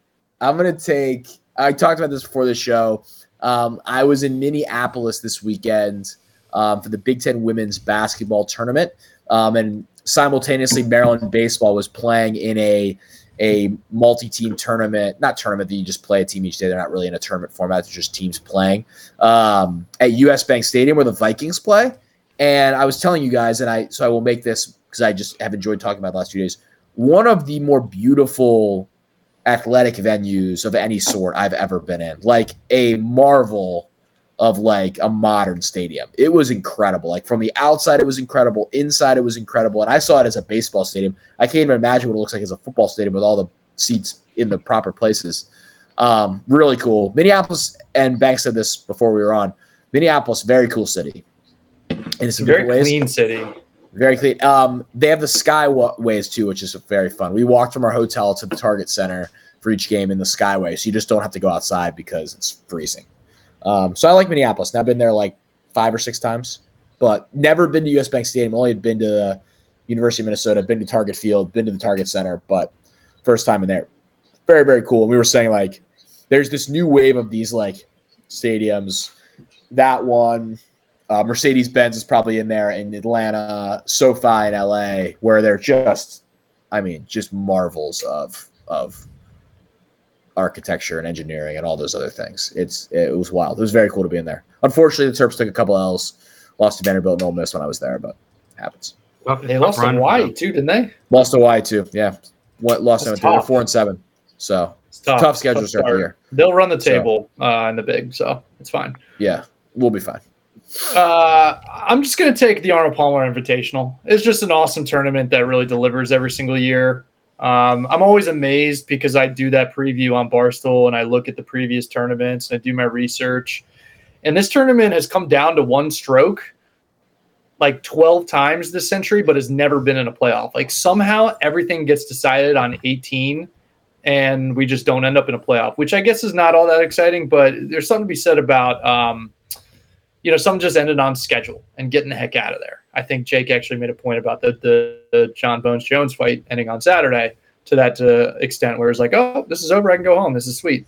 Um, but yeah, just a great tournament where you had tons of big names in contention there, and they're all duking it out, and it's a tough stretch with like borderline U.S. Open conditions, deep rough, challenging layout. Um, they give you kind of a bone there with the 16th hole with the you know par five where you can score on it, and then the rest of it is challenging, and guys are making bogeys and struggling to get a number into the clubhouse. And um, big big shout out to Kurt Kitayama for getting that that job done. But it's just a tournament that I'm excited to watch every single year. And Taylor said this before about other golf tournaments in like our group chats, but it's very cool to go to a golf tournament and see a golf course in person and just get a feel for the layout and how the holes are kind of situated amongst each other. And then going home and seeing that tournament on TV in years that follow. So I'll have the same type of experience watching the players this week. I'm very excited for the Players Championship. Um, golf is in a great place. They announced a bunch of those changes um, to the PGA Tour as they've been kind of tinkering with it from year to year. The uh, the whole no cut thing I think is um, pretty unpopular, and I, I, tend to agree with that um, general consensus. But um, either way, I think the tour is just week in and week out getting great results, and and whereas LIV just continues to kind of spin its wheels and put out these TV ratings that are kind of flimsy at best. So. Um, I don't know. Big week this week down in, in Ponte Vedra Beach. Going to be interesting if defending champion Cam Smith gets out there as a, a spectator, as he said he might. Yeah, I blogged that today. I mean, I don't think he's actually going to do it. But what do they turn him away at the door? Like, like I don't, I don't know how they would go about that. Yeah, maybe he, maybe he's not a lot. He's there's buzz that he has been not like pretty much disallowed from like all the country clubs and stuff down there. Like he lives right there, and um, yeah, yeah. they um when they like suspended him or whatever, I think that they put out a statement saying that it wasn't just TPC Sawgrass, but all TPC properties he's disallowed from, which is pretty damning. And he he you know lives around the corner, and he it was pretty much his home course where he practiced and trained and did all of his things for the PGA Tour, which is why it was such a I don't know heartwarming. That's probably an over the top adjective to describe it, but it was a storyline last year when he won. It was like, oh, guy knows the course. Guy wins at his home course. Um, finally has his family in town from Australia after not being able to see him for a couple years, and he wins the damn thing. It was a great story. And then um, a few months later, they're they're digging up his parking spot and just putting the tour members only sign there in its place. So I'm excited we'll see if he shows up. Fun the players is going to be very fun. The, it's actually not just Cam Smith, but the top three finishers last year are all not there. It's Anirban Lahiri also went to LIV, which I mean he absolutely cashed in because his his career was in the tank for a little bit there. And then Paul Casey um, was struggling, he had injuries and stuff, and out of nowhere he like backdoored as as backdoor Paul Casey does. He backdoored a third place finish last year, and then hit the shelf again. And next thing you know, he's on LIV going into this year. So yeah, that guy is. Yeah, you, you can take him take him away. I'm good on Paul Casey. You have problem with Paul Casey? I mean, what's what's the dig on Paul Casey? You heard any of the uh, behind the scenes stuff with him? It's not good. Apparently, just a, a apparently just like really like a nice guy to your face, but will like just kind of kind of be a dick behind your back, and like he like treats like service people not very well, and uh, yeah, just a, huh. a very very phony kind of guy. Which I know you're big against phonies. Big fat phonies. Yeah, that's. I'm I'm a little bit surprised to hear that, but um, so be it. His, his caddy's such like a likable seeming dude. Yeah. Johnny Long Socks, but is he a dick too, from what you've heard? Or? No, I mean, and listen, I'm I'm talking about like you know, I, am I get deep into these golf podcasts and like I, am talking about listening to people that have heard stuff. I personally am not hearing anything. You would probably be closer to that than me, but um, just yeah, through through secondary sources. Sure. Well, he's Any gone, honorable so. mentions. he go. He go. I was I was gonna take honorable mention. I was gonna take also not an unbelievable human, but I think he brings a lot to this particular sport. Uh, I was gonna take John Jones. I thought that was a very impressive thing that he did on Saturday night, um, which is kind of what was gonna happen. Like Ciryl Gane had really no chance to grapple with him, and he just grappled with him and choked him out. But um, good to have him back in MMA. It's more interesting when he's involved. Great undercard too. Mm-hmm. Yeah, I in, I almost bought it in Minneapolis, and then we, our game ended too late, or we went out and our game ended. I was just like, I'm not buying this, but yeah, MMA is a besides the like all the tangential things about MMA, like you know Dana White doing things in his personal life that don't get scrutiny and things like that. MMA in a very good place from like a entertainment product standpoint. It is a very, very, very entertaining week to week when it's on. So I turned in, you know, that just shows how wash I am. That both that I turned in and that I used the term turned in on Saturday night before that hay? ended. What's that? You hit the hay. I hit the hay. Yeah, I did. Um, caught some Z's. Uh, I woke up to like the text, like the ESPN notification that he won, and the thing said wins in his first fight in three plus years. And I said this to you, Jake, yesterday. Actually, uh, I think on the putting green at over at Timbers at Troy. Um, how much sense does it make for for somebody to not fight for three years or not participate in their sport and then just show up and have an opportunity to be the champion? Like that seems like a farce for me for, as a sport. Like it doesn't really seem right to me that he should have that type of opportunity. I understand that he's a very accomplished and controversial figure in the sport and everything, but that doesn't sit right with me it's a sport that doesn't function really as a meritocracy in some cases. Like if you are a draw, you at times get opportunities. But in the case of Jon Jones, he has all of the credentials to get this opportunity for a title that is, you know, was on Francis Ngannou. He left the company, so they were crowning a heavyweight champion. This is a guy that is arguably the greatest fighter in the history of the sport. I wasn't really a fan. I maybe it's a marketing move by them of the UFC going all in on him being the goat when like one of the best parts of sports is the debate on who's the goat. So why as the company would you be like and like Joe Rogan's like now the goat it's Jon Jones and like he probably is, but like you have your George St. Pierre people and your Anderson Silva people and like you know Miocic who he's like he's going to have to fight for the heavyweight is like sitting right there too.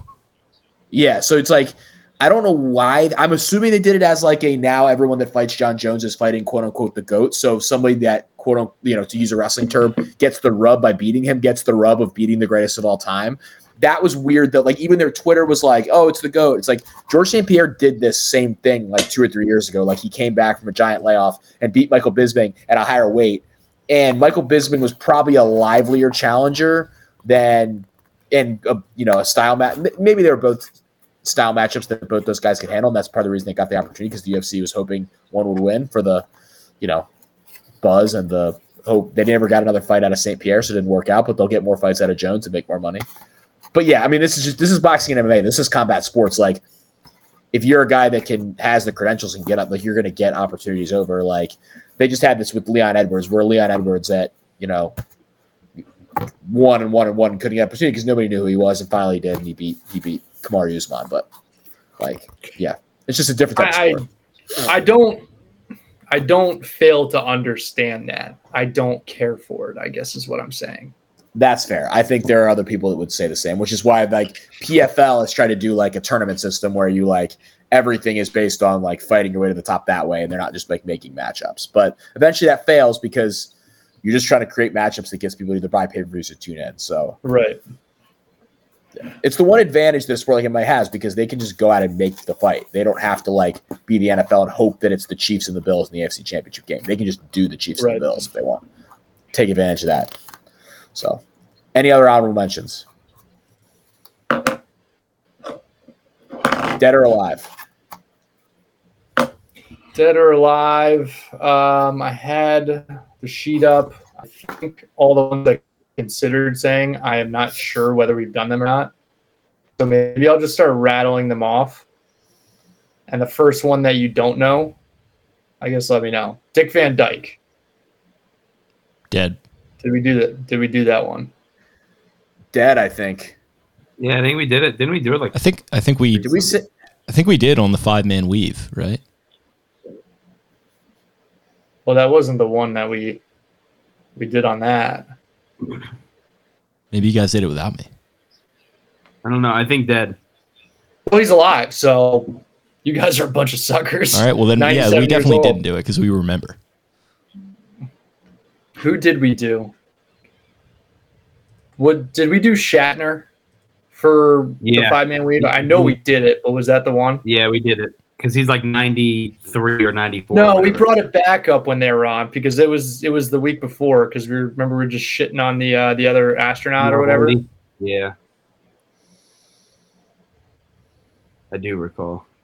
Maybe i didn't even do one. I th- think you skipped it last week. I think we did skip it last week. I think you said something like uh that, that would be in bad taste so we're just not going to do it.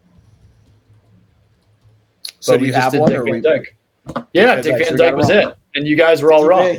So By the way, speaking of Dickie V, I'll end on this. I don't know if you can roll to his Twitter real quick, Jake, and pull off the college tennis tweet he put up the other day. It is one of the most random tweets I've ever seen from anyone about any topic. Dickie V goes on this like giant rant about like why college tennis matches can't be completed. I think it's like two days ago, maybe. It's it is a wild tweet.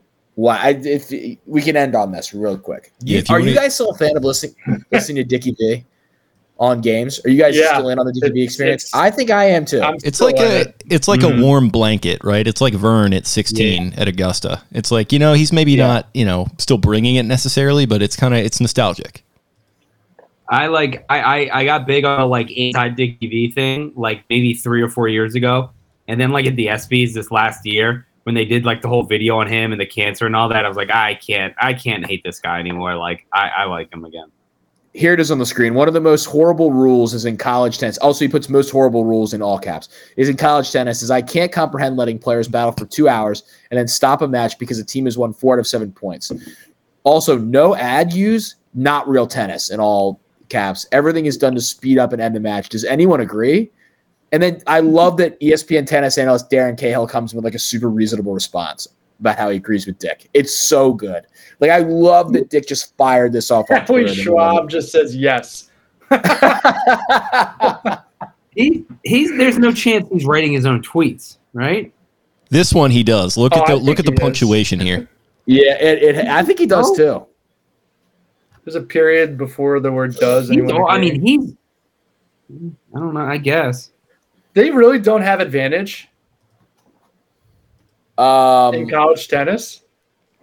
I think they do when I've watched college tennis, but maybe I'm making that up. Well, if they don't, it's not real tennis. Yeah, does anyone agree? I guess I'll throw an honorable So good. mention of, to to Breakpoint as well. I watched that Netflix series. It was good. I enjoyed it. Taylor, did you, have you watched that yet? I haven't gotten to it. I need to.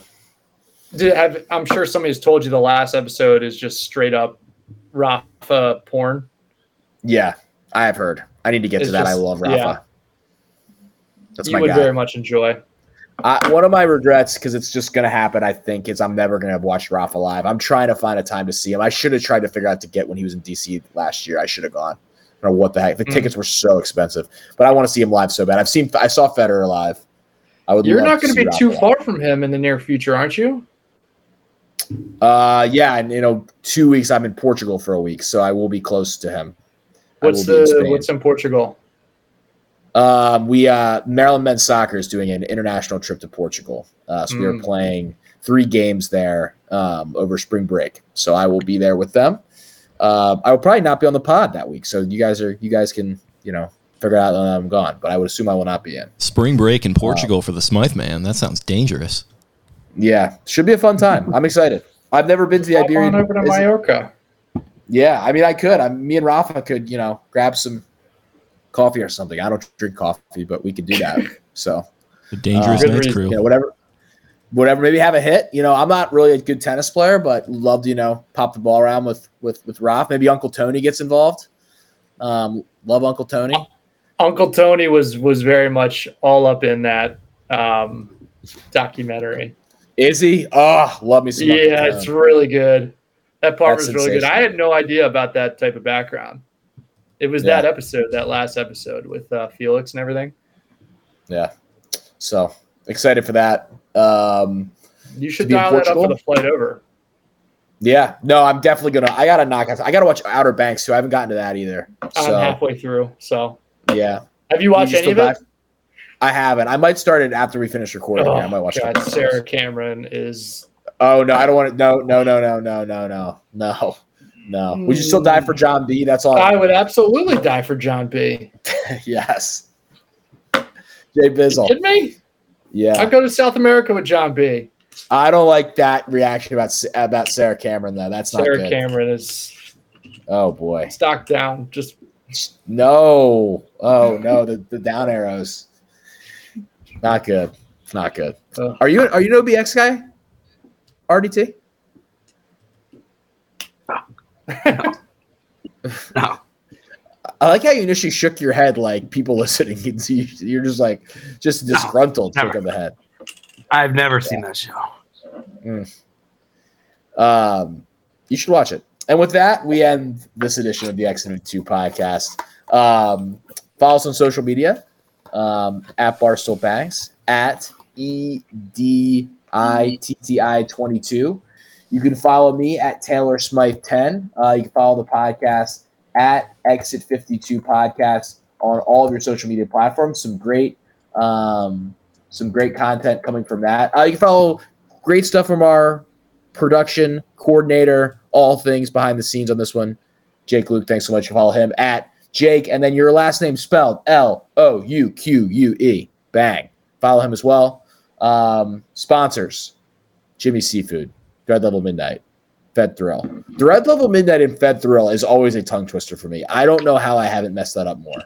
I should separate them with, with Jimmy Seafood in between. I don't know why I do it the way that I do it. Also, investors, um, possibly you. Yeah. Um, Jake, you and Spenny will be recording when this week? Uh, I believe tomorrow night. He's dealing with a little bit of food poisoning right now, from what I understand. So once he gets wow. that, once he gets that tum tum in order, then I think we'll be able to. But I will also be out of pocket this weekend down the ocean. So hopefully we'll be able. To. Wow, to oceans, a little ocean a little city down the ocean. Love mm. that. Love that. Yearly Can't tradition for for St. Patty's Day this time of year. It like lines up with a friend's birthday. So crashing on a couch, maybe having a few sodas. It'll be a good time. Love to hear that. That sounds tremendous. I cannot mm. wait to get back down to the beach, um, as I think I can speak for everyone involved with the podcast and all of our listeners. Thanks everyone who showed support. By the way, we haven't been on, at least I haven't been since the announcement we did. Tons of awesome support from everybody that endorsed um, the the project we put together here, and um, some great initial feedback and stuff that we've done, and it's only going to get bigger and better. So that was really cool to see, um, especially for um, the two the two beatdown guys. You guys, you know, everyone, you know, from your listener base, you know, wanting to come over and continue to listen and embracing us. That was cool stuff. So appreciate that support from everyone who made sure to like, rate, review the pod, um, communicate with us. Um, I know RDT, you said you were down where somewhere, and someone came up to you and said they love the pod. Um, so I want to give a shout out to that. To Looney's, right? Looney, Looney's Maple Lawn yesterday, watching the Terps absolutely choke it away. Ugh. Painful. I don't even want to be around anymore. That's a perfect way to end it. We'll see you next time on the Exit 52 podcast presented by Jimmy Seafood.